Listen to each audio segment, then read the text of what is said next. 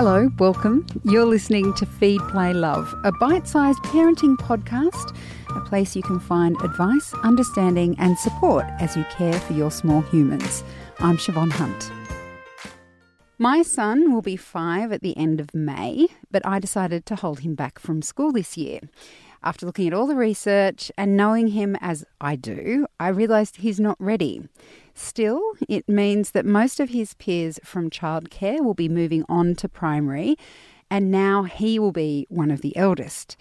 And to be honest, I'm worried he's going to get bored. I know I'm not alone. Lots of parents choose to hold their children back, particularly their boys.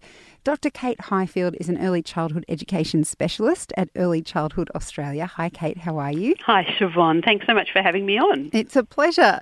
Um, look, parents can choose to hold their children back for a variety of reasons. But it's safe to assume that they do it because they think their child is not ready for school. Mm. What's your definition of not ready? Well, Siobhan, uh, you might not know, but I actually taught kindergarten, as in kindergarten in the first year of school, for nine years. Wow. a long time. And it's a really interesting piece for me because I don't know that a lot of parents focus on not ready in terms of academic skills. So they might say, my child's not ready, they can't hold a pencil properly, or my child's not ready, they don't know the alphabet.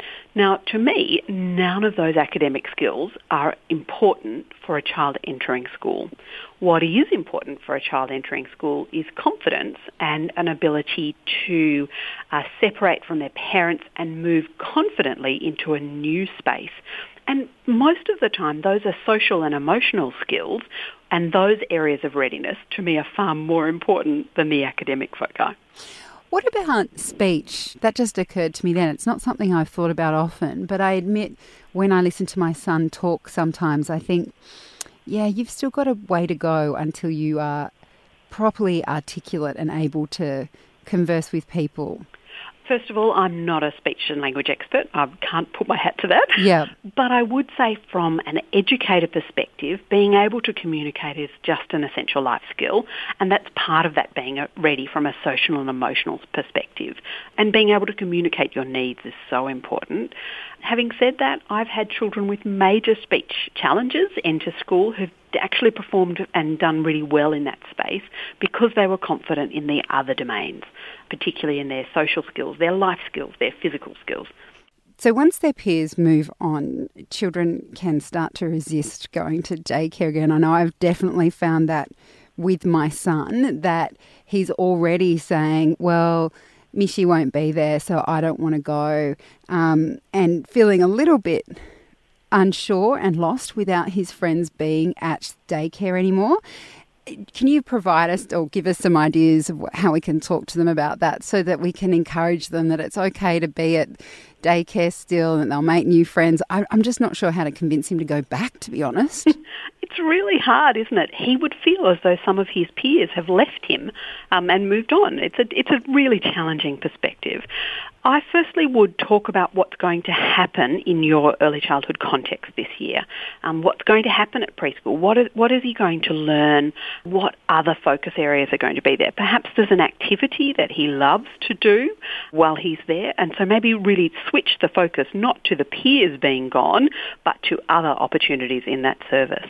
For example, in many early childhood and educational contexts, they make the children who are the oldest children almost be a leader or a helper, which gives them a special role of what they're doing while they're still, and to use your words, left behind, which isn't really the case at all.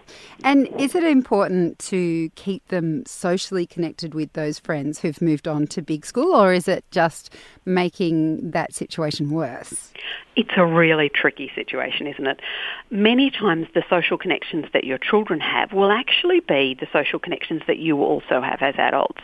So I would hate to say, no, you shouldn't have any content, contact, but what we do need to do is to prepare our children that these children, that their peers have moved into another context. And so we need to have conversations about what they can say if the conversation arises. For example, it might be with a child who has been chosen to stay back in an early learning context, that you could help them say, I'm going to be the leader this year, uh, or something like that. Alternately, it's possible that that won't even come up at all, and then you don't need to worry about it. I do think parents need to go sensitively into revisiting those social relationships because it will be a different relationship now that they're no longer in care together.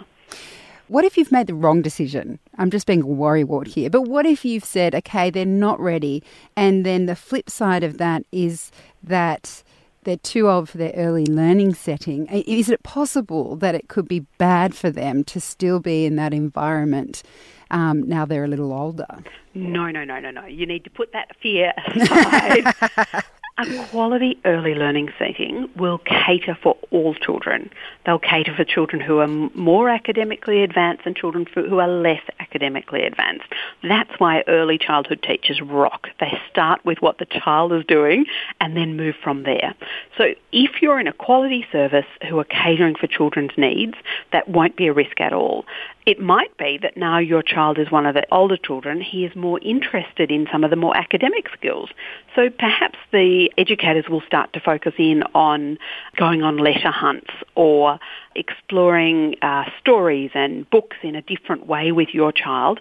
But that's just what early childhood teachers should be doing. It's catering for the needs of children who are in their context at that time. It is a great opportunity for us as parents, though, to make some changes to their routine. For example, you might like to take your child to the library every week, which gives you a new activity. That's assuming you don't already go to the library every week. Uh, it gives you a new activity to do together that could extend and build new skills that are perhaps a little bit more academically focused. Now, I'm one of those people when um, I think of things I can do with my children or for myself that I am straight to the extracurricular courses or the games or the apps that you might have because I love having a different little avenue into what we're learning. Do you have any tips on ways we might be able to stimulate their brains, I guess, in that year before school? Absolutely. What we're trying to build is a love of learning. We're not going to push academic skills on them before they're ready, but what we're trying to do is to build a real passion for learning, a real joy in learning and a joy in finding out about things.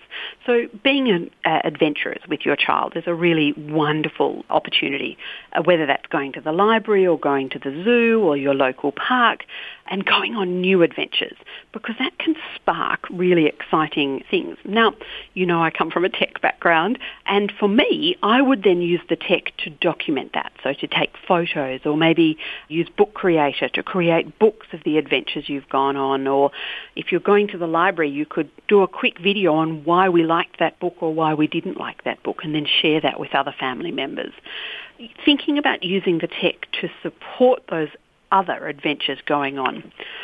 There are lots of great apps that also teach letters and sounds, and we've talked about those before, or numbers and explore mathematics and patterns and counting in fun ways. There are lots of tech tools that we can focus on, but in some ways what we need to focus on is living our best life and then using the tech to remind us of that. I want an example now. Because when you said living my best life, all I thought about was myself on a beach and then swimming without children, which is obviously nothing to do with my child living their best life or me. That is, that is the perfect example. You're at the beach. Yes. You've got your phone with you. We all have our phones with us. So take some photos. Then come home and create a book about what you've done.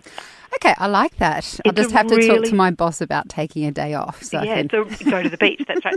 But it's a really simple activity where you could use an app such as Book Creator to put photos in and record the, your child's voice talking about what was in that photo. It's a brilliant skill in terms of building comprehension skills, remembering, recalling, communicating. So we're building academic skills, but we're also doing it in a fun way. So, in terms of the literacy and numeracy that we're not focusing on to get them to be the top of the class when they do go to school, but perhaps it might be something that they show an interest in. Um, do those sorts of card games and I guess other play based opportunities are they a good thing a good go to for that year before school if you're if you're able to spend time with your child and share those sorts of things with them Absolutely. Any activity that you can co-engage in is going to build skills. So whether that's a card game you play or a board game you play together or perhaps even reading stories together or you modelling your reading as well, any activity that you can engage with together is going to be beneficial and give you an opportunity to see where your child's at in terms of their skills, but also give you a chance to know what you should focus on next because time is so short, you know that year goes so quickly, so it gives you some moments to cherish. Beautiful. Well, Kate, thank you so much, as always, for all those tips there's one more piece I'm going to throw in, Siobhan. Sure. And that's that as parents, we need to reduce our fear about going to school. And whether that's your fear about have I done the right thing or whether that's the fear about have I chosen the right school. So as parents, we need to become educated about making good choices. So I'd encourage you to talk to your early childhood educators in your preschool or early learning context, but I'd really also encourage you to read up and find some resources. Early Childhood Australia and the Australian Primary Principals Association have a brilliant brilliant book called First Year at School, which has some essential tips for parents and carers, and I cannot recommend it more highly because it's about educating ourselves as parents to know what to expect, which helps alleviate all of those feelings of guilt and gives us some great ideas to do this year before they go to school so that we've got a really strong transition. Brilliant. Okay, we'll put a link to that on our website. Kate, thank you for chatting with us. Thanks so much, Siobhan.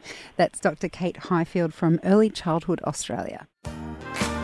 Next time on Feed Play Love, we're talking to early learning educator Anthony Semann about resilience. People who are resilient still walk in the rain, they just know when to open up their umbrella.